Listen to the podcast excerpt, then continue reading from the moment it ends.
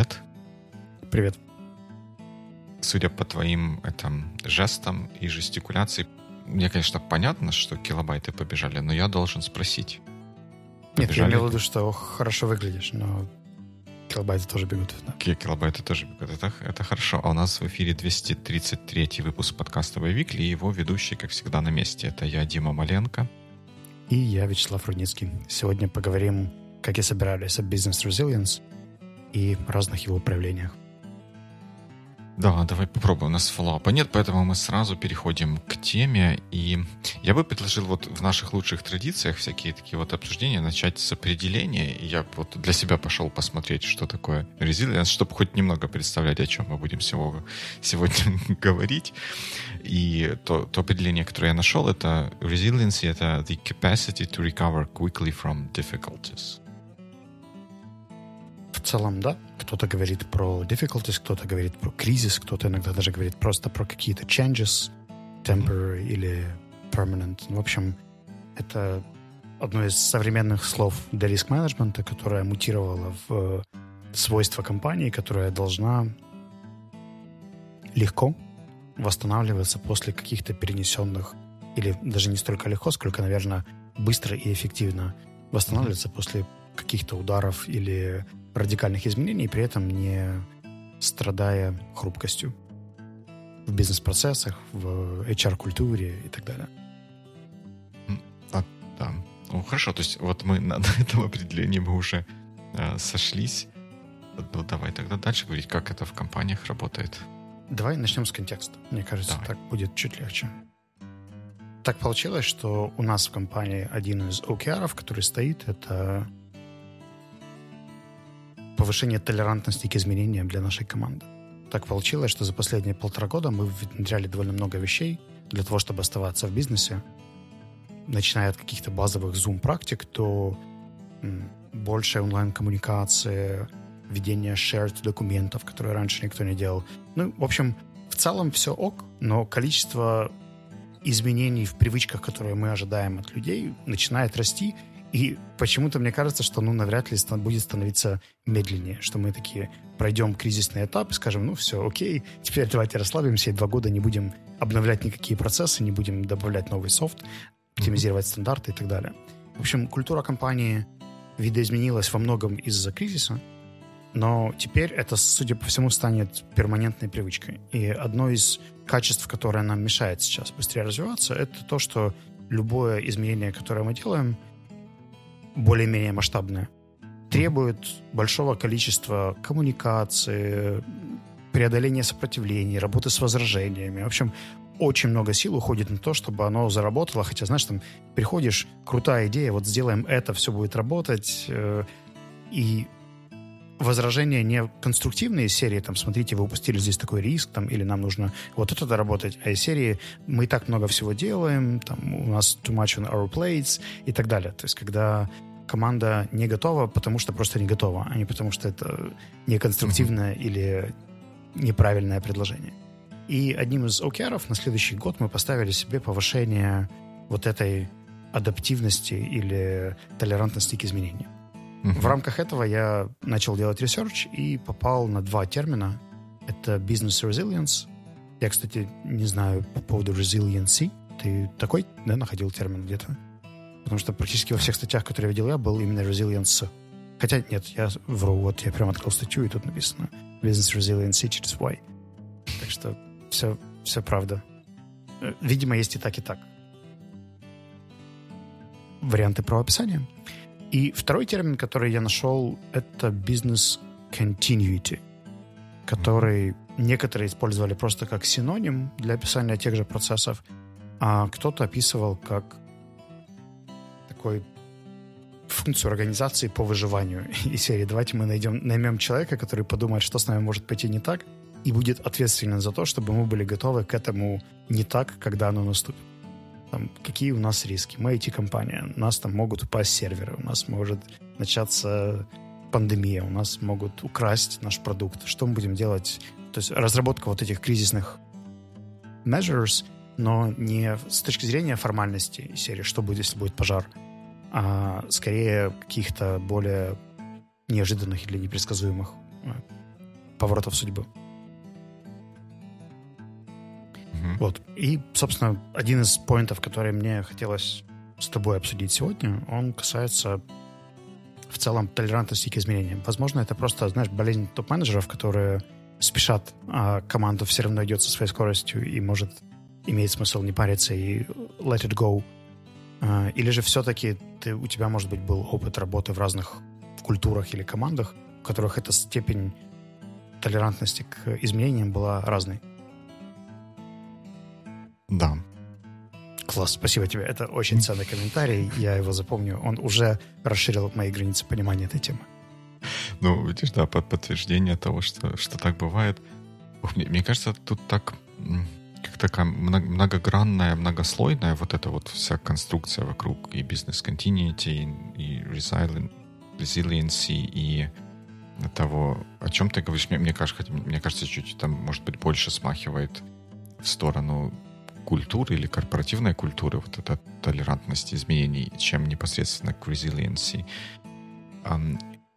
Но да, я из тех компаний или вообще из тех организаций или сущностей подобного рода, с которыми я взаимодействовал, они, многие из них показывали очень разную степень готовности или восприимчивости к изменениям, и во всех случаях это как-то было связано с культурой. Там, где э, культура... Ну, не то чтобы культура, там, где уже сложились традиции того, что мы где-то что-то пробуем новое, мы анализируем, как получилось, и если что-то не получается, мы эм, отбрасываем, наверное, неправильное слово, но решаем, что это не тот путь, и без какого-то напряга переключаемся на следующий эксперимент или пробуем что-то следующее, или просто возвращаемся на старые рельсы, там это работает хорошо. А в других организациях, где ценностью было то, что мы такие ну, как бы традиционные, что ли, мы чтим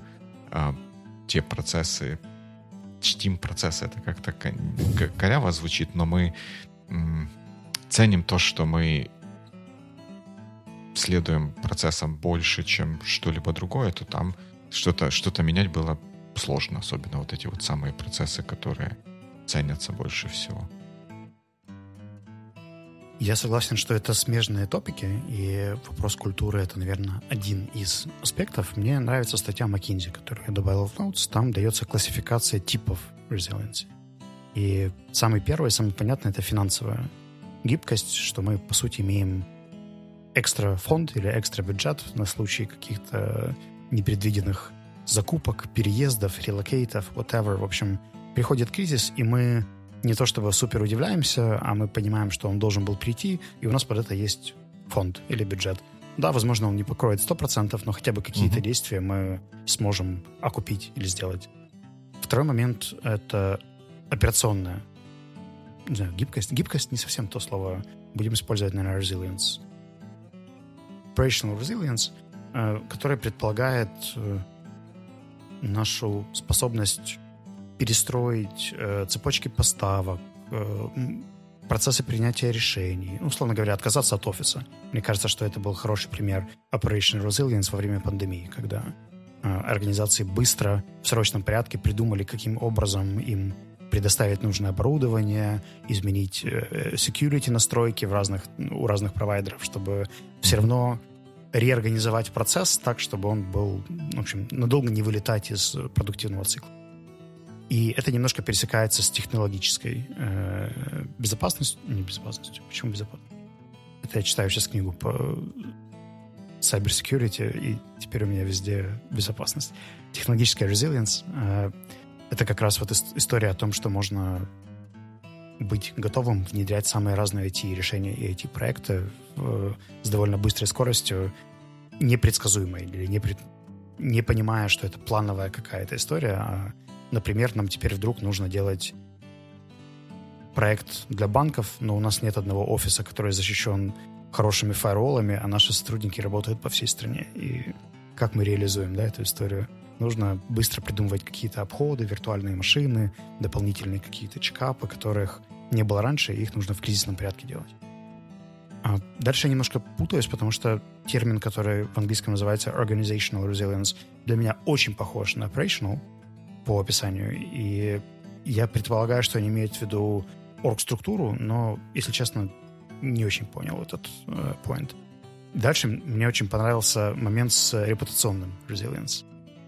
О том, что на данный момент, даже в кризисной ситуации, мы можем все равно, как у них написано, stick to the values, да, чтобы показывать, mm-hmm. кто вы такие, и не проходить кризис со свойственной себе культурой и коммуникацией, понимая, что вы, скорее всего, через полгода вернетесь в какой-то планируемый, прогнозируемый курс, и те клиенты, которых вы бросите сейчас, это было на примере Airlines в другой статье объяснено, что если вы сейчас прокидаете 60% своих самых лояльных клиентов, то когда кризис закончится, есть высокая вероятность, что к вам никто не вернется, потому что это были ваши амбассадоры, которые даже в кризис с вами э, путешествовали. Поэтому работа с репутационными рисками, с ошибками, факапами и так далее на этапе залетов становится еще более высокой.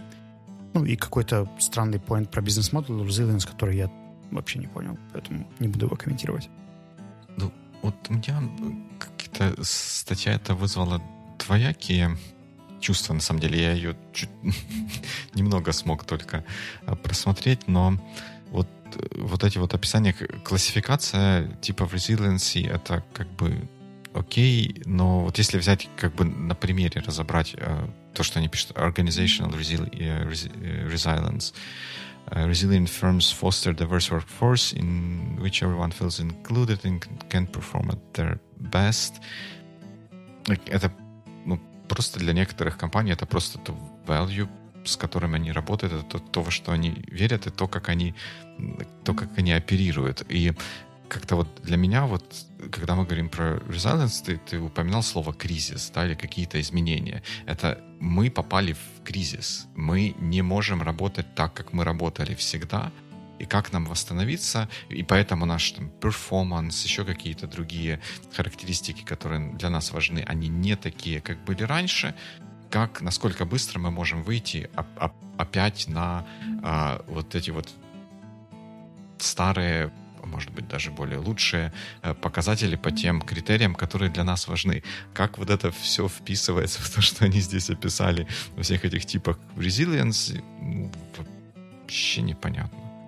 Потому что если у меня был там 30% запас бюджета для financial resilience, то мой выход из кризиса будет э, в тот момент, когда я снова вернулся на эти 30%, а не то, что они у меня были, эти 30% буфера, я их использовал, и вот какой я resilient.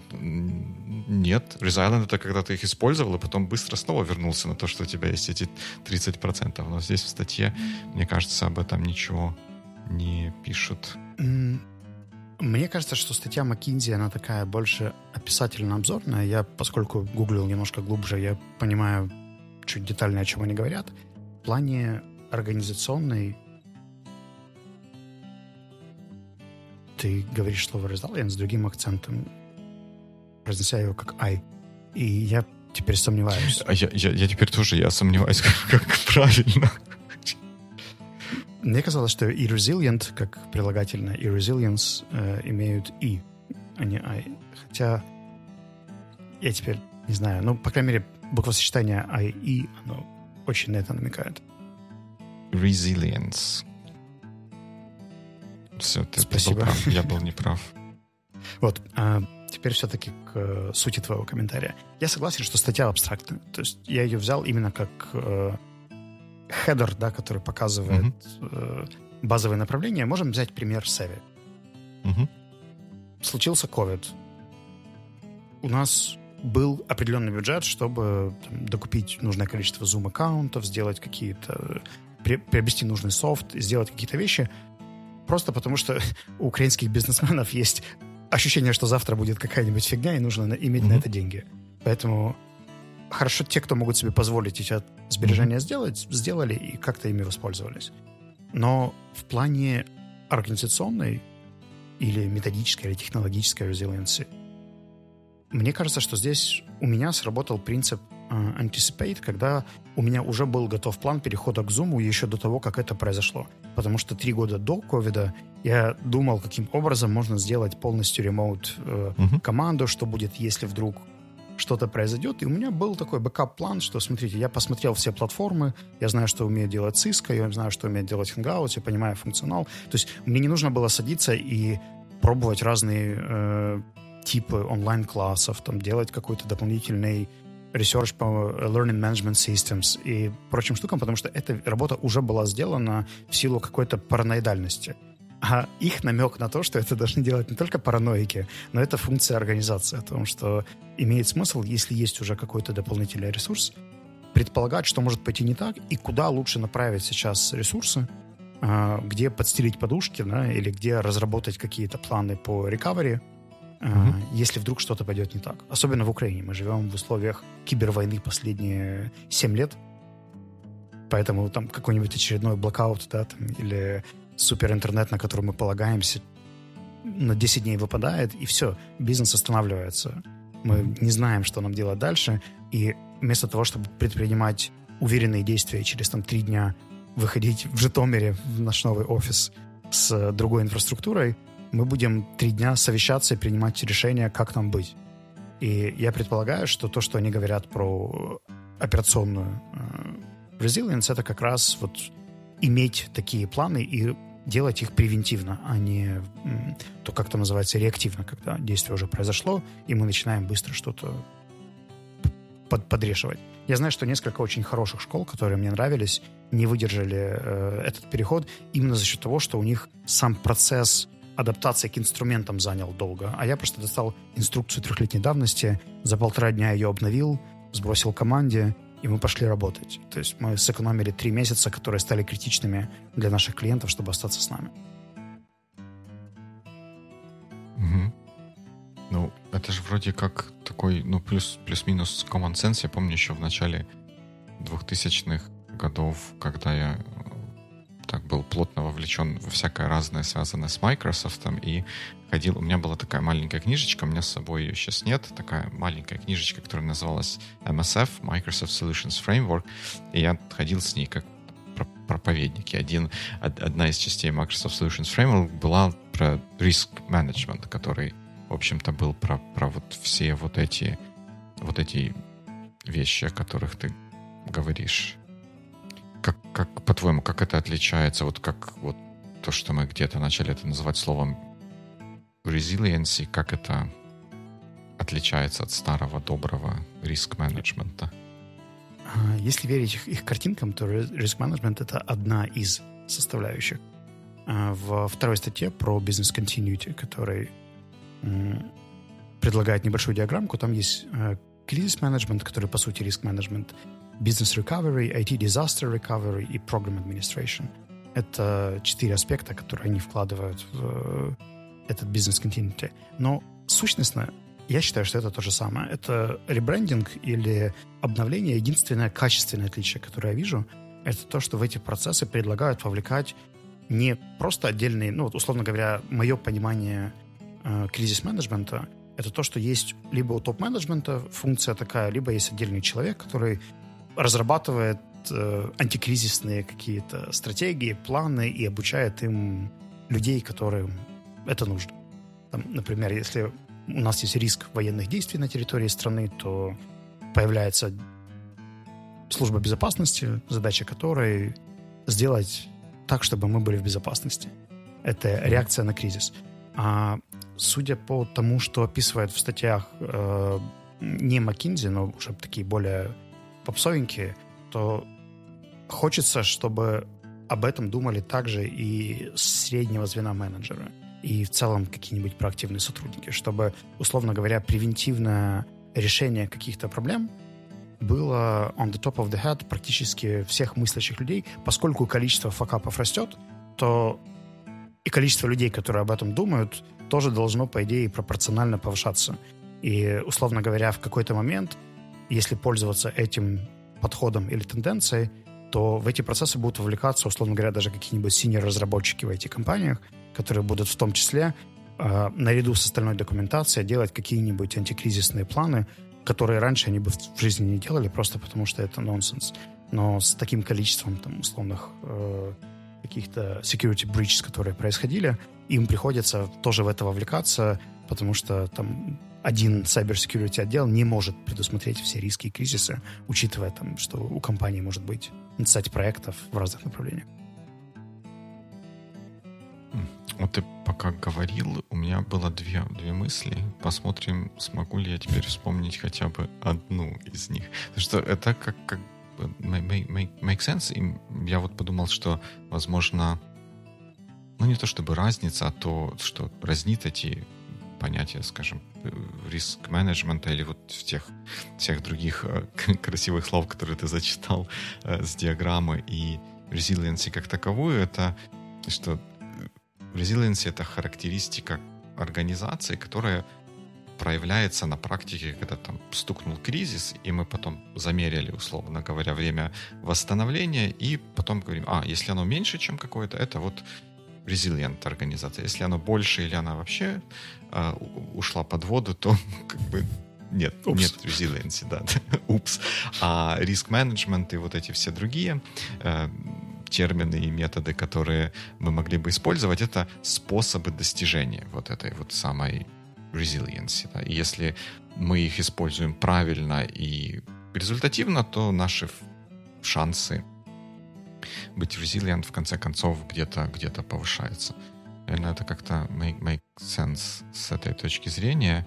Ну, как, как минимум, у меня так чуть-чуть оно складывает какие-то э, части пазла вместе, а вот теперь со второй, со второй мыслью какие-то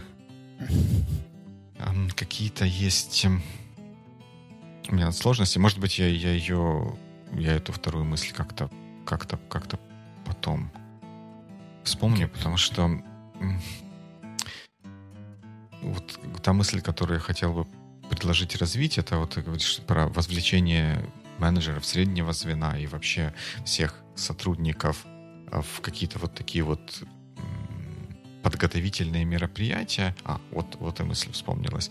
Это что-то, что, как мы любим говорить, палка о двух концах или обоюдоострый меч. Потому что когда мы готовимся к чему-то, что еще не произошло, но что мы предполагаем, что может произойти, мы по большому счету в конкретный момент э, ресурсы тратим непродуктивно. Мы тратим их на что-то, что может не случиться. И вот здесь становится очень важным момент выбора того, а, на что мы будем тратить ресурсы и к чему мы будем готовиться. Ты знаешь, есть какое-то количество уже описанных оптимальных рисков, к которым мы какое-то время относились довольно расслабленно. Там, условно говоря, та же пожарная безопасность. А, да, везде висят какие-то там противогазы, лопаты или прочие штуки, mm-hmm. Но я не представляю, как пользоваться э, противогазом, если я его возьму. Я, наверное, на месте что-нибудь придумаю. То есть я там предполагаю, что есть какое-то кольцо, на какую-то ручку нужно будет нажать. Но сказать, что я когда-нибудь пользовался противогазом, нет, я не могу. И мне бы хотелось, чтобы люди, которые отвечают за мою безопасность, например, в торговом центре, да, или в бизнес-центре и так uh-huh. далее, проходили эти drills не чисто формально, Uh-huh. Из серии мы там где-то подписали какую-то инструкцию, не хотим трогать людей, поэтому мы не, тихонечко включим сигнализацию на 4 минуты, выключим ее и поставим галочку, что мы провели fire drill.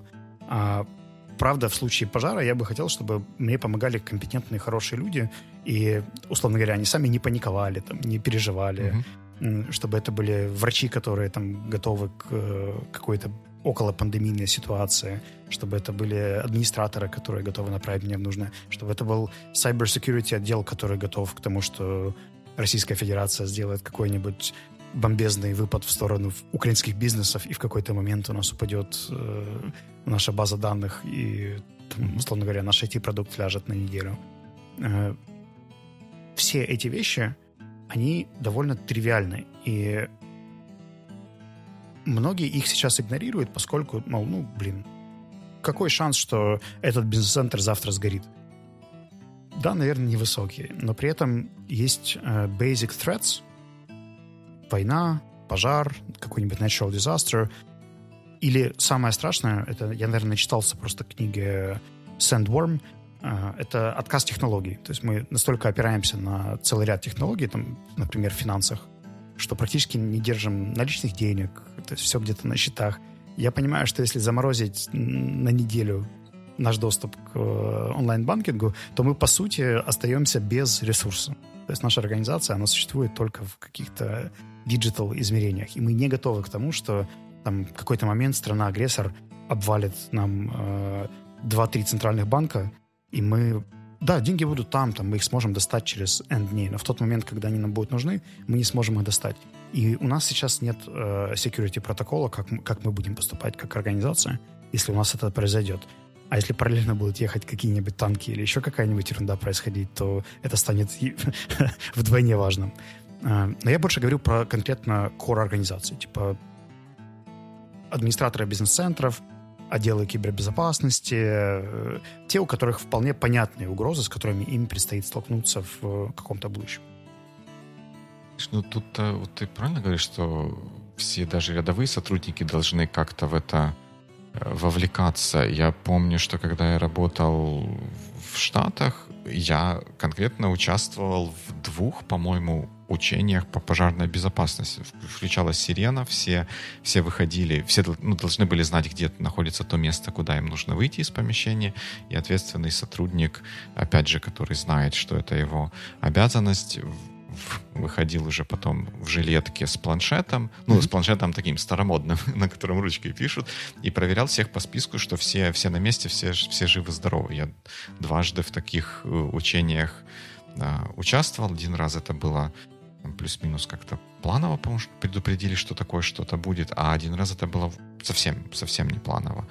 И как бы да, это полезная, полезная штука, но вот мне зерно сомнения, которое во мне там как-то как дрожит, не знаю, как что зерна сомнения, что что они обычно делают, пусть оно пусть оно дрожит, что ну есть какие-то события, которые мы можем предусмотреть. Есть события, которые мы предусмотреть не можем, и, соответственно, к ним непосредственно к событиям или ответу на эти события мы не можем, не можем подготовиться. И вот тут ну, как бы у меня начинают возникать вопросы ценности каких-то таких вот подобных планов. При, при том, что я бы сказал, что для таких ситуаций я бы смотрел на то или думал о том, как какие характеристики от людей или от компаний, от команд, от групп были бы полезны, чтобы реагировать на какие-нибудь непредвиденные ситуации и э, пытался бы вот эти самые характеристики развивать. Ведь если там что-то где-то как-то идет не так, будет ли кто-то, несмотря на, на какой-то там его, на какую-то позицию или там, официальную должностную инструкцию, будет ли кто-то, кто будет готов встать и, условно говоря, повести людей за собой с тем, чтобы с ситуацией как-то справляться. Мне кажется, что одна из причин, почему у тебя вообще возникает такая ассоциация, это как раз из-за сильной ассоциации с кризис-менеджментом, потому что там это делалось через призму страха. Типа мы должны бояться, что вот-вот что-то пойдет не так, и э, в силу этот страх он как бы пушил создавать какое-то количество инструкций, планов, но это выглядело очень бюрократично. И мне кажется, что одна из причин, почему американское бизнес-консультирование перешло в отдельные термины, это потому что там уже была такая коннотация, что риск-менеджер — это чувак, который придет и будет вас пугать какими-то историями. А здесь скорее речь сейчас, в том контексте, в котором э, ребята говорят или пишут статьи, э, идет о том, что бизнес resilience как mindset предполагает больше проговаривания what if в разных менеджмент-процессах. И этот what if должен коммуницироваться топ-менеджменту, middle менеджменту, то есть мы договариваемся, а что если, да, там будет какой-то emergency, и я не смогу отвечать тебе по какой-либо причине в следующие пять дней? Как бы какой course of action ты бы выбрал? Как ты бы к этому подготовился или подошел? И мы договариваемся о хотя бы каких-то векторах или выстраиваем ожидания друг друга, что человек будет делать in case of emergency. Там, условно говоря, вот представь, там, меня и еще второго топ-менеджера в компании сейчас нет, мы офлайн по whatever reasons, и происходит кризис. То есть как ты поступаешь. Причем кризис самого разного плана, да, или самого разного характера. И вот эти what if, а, если у них есть если на это есть время, если есть возможность выделить ресурс на обсуждение, тут даже важна, важен не конкретный артефакт, типа мы выработали инструкцию, как поступать mm-hmm. в случае, если у меня пропадет интернет, а то, что это воспитывает у людей предположение, что не все всегда идет по плану или в контексте иерархии или инструкции, или не на все всегда есть решение, и сам механизм поиска решений, принятия решений, вот он, мне кажется, является таким центральным во всей этой истории про resilience и business continuity, что мы вместе с сотрудниками обсуждаем и принимаем решение, что делать в случае emergency, чтобы, когда произойдет любой другой emergency, у них уже был протокол, хотя бы как это обсуждать, мыслить, финализировать решение и что делать. Okay. А у нас где-то есть, может быть, где-то ты встречала примеры того, как это работает на? Потому что одно, мне кажется, одно дело здесь поговорить, но потом, когда этот гром грянет, мне кажется, вовсе не факт, что все будут действовать так, как вот они обсудили в теплой и уютной обстановке своего митинг-рума с кофемашиной под боком. И никакими... Ни, ни, с отсутствием проблем на горизонте о том, что им выплатится следующая зарплата, условно говоря. Mm-hmm. А если приходит коронавирус, все, все закрывается, все клиенты начинают сбегать, и вообще не факт, что в следующий, до след, в следующем месяце получится что-то заплатить. Тоже не факт, что все также соберутся в уютном митинг-руме и начнут предлагать какие-то решения. Да, не факт. Тут вопрос как раз лояльности и в целом оргструктуры, да, и насколько люди мотивированы это делать. Тут, мне кажется, это вопрос, есть ли у них такой навык, То есть насколько они умеют и могут это сделать. И насколько они мотивированы и хотят. Тут, мне кажется, две параллельные истории. Их стоит обсуждать, но стоит обсуждать отдельно. Потому что первое касается навыков, компетенций и механизма, второе касается лояльности или вовлеченности сотрудников в жизнь компании, что достигается просто другими инструментами. Условно говоря, если нашим менеджерам не все равно, у них есть тип мотивации, который предполагает, что то, что они делают, чувствуется как часть чего-то их собственного, и им хочется э, go extra mile в какой-то сложный момент, чтобы поддержать организацию, то да, но для меня просто эти вещи, они такие, знаешь, параллельные. Обе важные, но менеджерятся разными инструментами. Давай возьмем пример. Если бы я хотел, чтобы... Давай возьмем какой-нибудь негативный сценарий. Обостряется политический кризис в Украине — и там, какие, по каким-то причинам наши клиенты начинают релокейтиться в другие страны. Uh-huh. А я вдруг не работоспособен по whatever reasons. А по, по сути я закрываю и являюсь финальным decision-мейкером для довольно большого количества важных решений. Если я выпадаю на какое-то время, то эти решения стоят на стендбае. Мне бы хотелось, чтобы у людей было ощущение authority принимать решения в мое отсутствие. Поэтому какие-то моменты сейчас более casual, я буду с ними проигрывать сценарии, экспериментально отдавать им какие-то кризисные ситуации, которые возникают, которые manageable, чтобы дать им почувствовать себя в роли кризис-менеджера, даже если я могу решить. То есть я знаю самое быстрое, оптимальное, простое решение для этой истории, но я хочу помочь э, своим коллегам тоже пройти через этот опыт. По мере того, как они набираются опыта, там давать им больше не responsibility, а ownership над э, процессами, чтобы они чувствовали еще свое влияние на текущие вещи. И поэтому шанс, что когда правда произойдет стечение обстоятельств, что нужно будет принимать острое решение, и при этом не будет кого-то, кто будет их мотивировать или спортить, у них уже будет эмоциональный кредит к организации, потому что организация для них что-то сделала и у них там есть своя роль, функция понятная, она несет смысл, и в целом им важно, да, то, чем они занимаются, они не просто получают за это деньги. Условно говоря, если бы эти люди были готовы месяц, два или три работать безоплатно, понимая, что потом они получат компенсацию, э, мне кажется, вот это примерно та здравая грань, до которой имеет смысл выстраивать лоялти.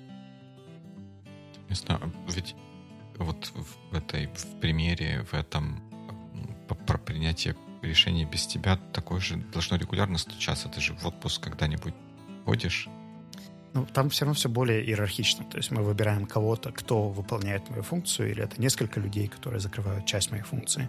Но decision maker как функция остается. А когда мы совсем убираем верхнее звено, то есть у нас нет топ-менеджеров вообще, и тебе нужно... То есть там история с тем, что ты те решения, которые раньше тебе нужно было бы опрувить, можешь смело все равно взять на себя ответственность, понимая, что даже если ты ошибешься, тебя все равно менеджмент где-то забэкапит, что ты будешь стараться принять оптимальное решение, но при этом понимаешь, что там сейчас нет возможности его э, где-то на кого-то переложить, что нужно взять ответственность на себя, принять решение, и дальше с этим организация как-то будет жить. Ну, make sense, но кажется, что как бы это и в, обычной ситуации просто отдать это этому человеку, пусть он принимает решение, он получает это доверие, пусть он этим Он average, пользуется. да, тут вопрос в том, когда это выходит за рамки привычных. То есть, когда ты просишь или делегируешь, или человек проявляет инициативу что-то сделать, это один тип сценариев. А когда изменяется радикально контекст, причем, как правило, там, не знаю, бамс, и у нас э, Zoom закрывается по каким-то причинам, и нам нужно менять, переходить на другую платформу, э, менять всю инфраструктуру, перезаказывать аккаунты, изменять все ссылки во всех системах, перепрошивать. Ну, короче, дофига административной работы, которую нужно координировать. И такого не происходило раньше. То такую штуку не предусмотришь, да, то есть ты заранее это никому не дашь. И более того, это вне зоны ответственности какой-то из должностных ролей. То есть у каждого есть какой-то кусочек влияния, там, условно говоря, наши разработчики отвечают за техническую часть, э, за uh-huh. наш хостинг, за серверы, за какие-то другие вещи, а аккаунт-менеджер отвечает за коммуникацию с клиентом. Но между ними всегда была какая-то прослоечка, которая это все коммуницировала. Тут бамс, эта прослоечка пропадает, есть сложная ситуация, им нужно напрямую между собой сесть, принять решение и там, каким-то образом сообщить клиентам, как все будет работать завтра.